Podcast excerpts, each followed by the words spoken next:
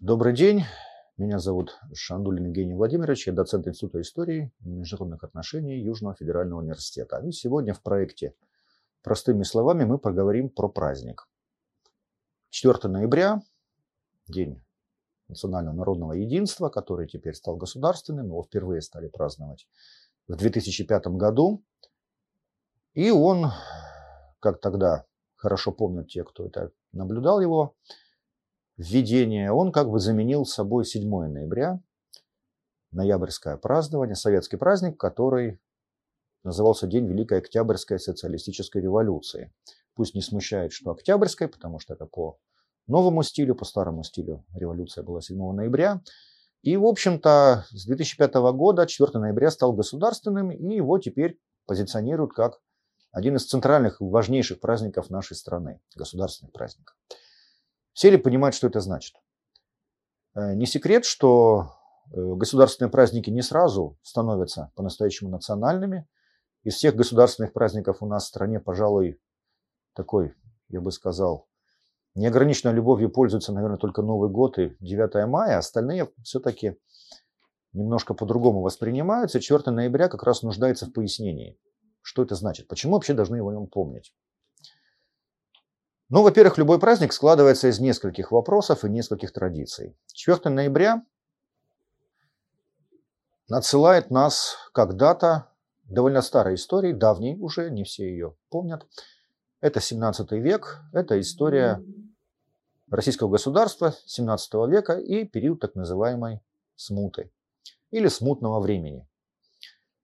Символы этой эпохи до нас дошли не только в виде праздника, но и в виде ряда фигур людей, имена которых, ну, все-таки хоть кто-нибудь, да все слышали, да. Ну, во-первых, памятник на Красной площади князю Пожарскому и Казьме Минину, да, они рядом стоят около храма Василия Блаженного, потому что они символ спасения России в смуту.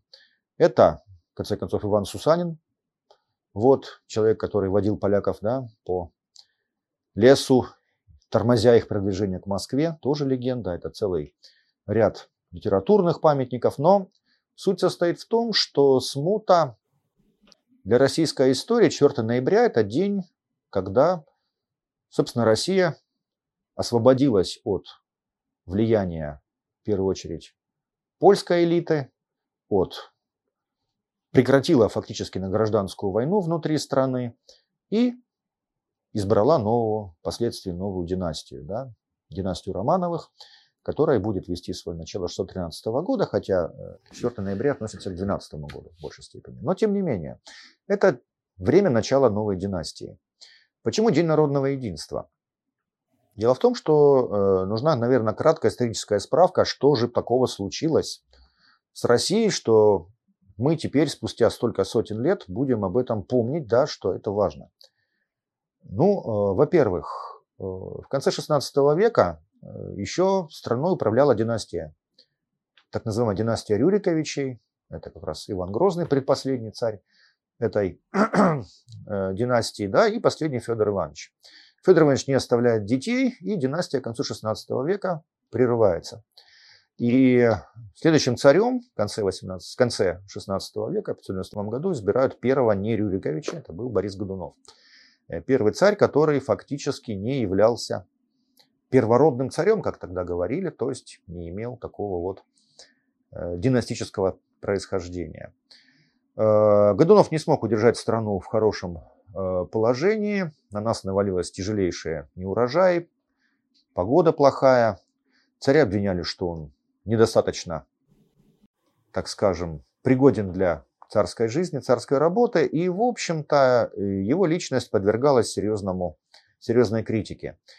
В результате, по представлениям той эпохи, а для средневековья вообще, религиозное мышление в основе, э, в качестве примера можно привести сюжет, когда Моисей просил в Библии, да, просил египтян отпустить, в данном случае, отпустить Рамзеса, народ Израилев из Египта. Фарон отказался, и Бог наслал на Египет за это семь казней египетских. И египтяне винили Рамзеса, что он виноват в том, что неурожай, голод страшные болезни пришли на землю. Вот нечто подобное, только вместо Рамзеса стал Годунов, обвинили царя Бориса в том, что фактически произошло Божье наказание, Божья кара за то, что царь не настоящий. За то, что династия прервалась, и поползли слухи, что живы якобы кто-то из детей Ивана Грозного, и знаменитая история с чудесным спасением, якобы спасением Дмитрия, царевича Дмитрия, младшего из сыновей Ивана Грозного, вот, который, возможно, погиб в Угличе в 91 году, возможно, не погиб, много по этому поводу пересудов шло. Короче, в результате ситуация в том, что оспорили Богодунова, умирает он в 65 году в результате заговора, а на границах России появляются первые самозванцы. Этим пользовались поляки, которые решили свои интересы продвинуть. И, в общем-то, появляются люди, Григорий Отрепьев, который заявляет, что он настоящий истинный русский царь. Народ ему верит, его поддерживает огромное количество населения, казачество, крестьян. И в России начинается фактически гражданская война. Между теми, кто поддерживает царя Дмитрия, якобы царя о том, что он самозванец, будет ясно потом. Он даже в Москву попадет, причем без боя, и править будет почти год. Потом часть поймет, что он самозванец, другая часть этого по-прежнему поддерживать не будет. Одновременно крестьяне поднимают и казаки восстание против власти, война, первая крестьянская война Ивана Алексеевича Болотникова. Этим пользуются шведские войска, которые в это время с севера России, новгородские земли фактически оккупацию ведут. Поляки под шумок ведут оккупацию смоленских территорий. И страна, по сути говоря, погрузилась в хаос, в тьму. Этот период часто описывают как гражданская война, потому что смута – это действительно смута не просто политическая. Нету царя, нету, как говорится, царя в голове, нету царя на престоле. И народ начал, в общем-то, растаскивать ситуацию страну в разные стороны. Смута характеризуется частой сменой правителей, Годунов, потом же Дмитрий I, потом царь Василий Шуйский, потом попытка посадить на престол королевича польского Владислава, потом попытка правления бояр самостоятельно, семибоярщина. Вот эти постоянные смены приводили к тому, что никто страной толком не управлял, и страна была в таком хаосе, и, да еще и с интервенцией. Поляки как бы предлагали помощь царя королевича Владислава даже поставить на русский престол, а фактически ввели войска в Москву и не, спешали оттуда, не спешили оттуда выходить. В результате от всего этого народ устал. Сперва поддерживали Дмитрия, ему верили, потом разочаровались, потом поддерживали Шуйского, разочаровались, потом пытались поддерживать бояр, тоже разочаровались. Фактически люди устали. К 611-612 году, уже через 5-6 лет этого хаоса, среди людей, среди населения уже зреет общее ощущение, что нужно с этим заканчивать и нужно избрать, наконец, общего, общепризнанного человека, которого нарекут царем, чтобы этот хаос прекратить. Для этого создавались ополчения, народные объединения, которые, собственно, военные объединения на народные деньги, которые ехали, шли в Москву, чтобы выгнать поляков и провести выборы царя. На эту роль очень быстро выбрали как раз-таки сына патриарха тогдашнего Филарета Никитича Романова Михаила Федоровича Романова. Ну, он Федор Никитич, вообще он Филарет – патриарх, вот, сын которого и становится русским царем. Именно первое-второе ополчение, Козьмаминин и Пожарский, это второе ополчение, которое со второй попытки шло выбивать поляков в Москву. В Москву. Они шли с севера, с Нижнего Новгорода, через Ярославль. Э, они, собственно, собирали народные деньги, они выгнали поляков из Москвы как раз в начале ноября 2012 года. Вот, э, и впоследствии будут проведены выборы Михаила Федоровича, и он становится первым русским царем Михаилом Романовым который, кстати, и правил вместе с отцом, с патриархом Филаретом. Фактически спасение страны от вот этого засилия иностранцев, от гражданской войны, как раз таки и связано во время смуты вот с этим интересным фактом. В учебниках всегда пишут, что именно смута привела к такому духовному подъему, национальному единству и первому случаю в нашей истории, когда Россию спасает не царь, не армия, Россию спасает народ. Россию спасают простые люди, которым просто надоело, их достала вот эта вся бесконечная э, смена правителей, хаос, отсутствие нормальной работы, жизни, экономики, вмешательства иностранцев в жизнь страны. И они действительно начали собирать деньги, собирать армию добровольческую для того, чтобы спасти столицу, спасти всю страну. Поэтому считается, что до смуты действительно русский народ – это скорее подданные царя. Царю служили. А уже в 17 веке после смуты все больше говорят о том, что служат стране, служат народу. В первую очередь, Петр I так, кстати, говорил, да, что служу Отечеству, не щадя, не щадя живота своего. Э, фактически смута стала таким вот моментом рождения нации, именно российской нации, вот э, как точки запуска этого процесса. Ну, аналогичный процесс можно вспомнить, допустим, во Франции. Там таким пусковым элементом для французской культуры, французской нации была Столетняя война, да, деятельность святой Жанны де Арк, когда французы поняли, что они французы, они хотят жить с английским королем. Вот, и это стало пусковым механизмом для Франции, национальным таким, да, запуском национальной гордости.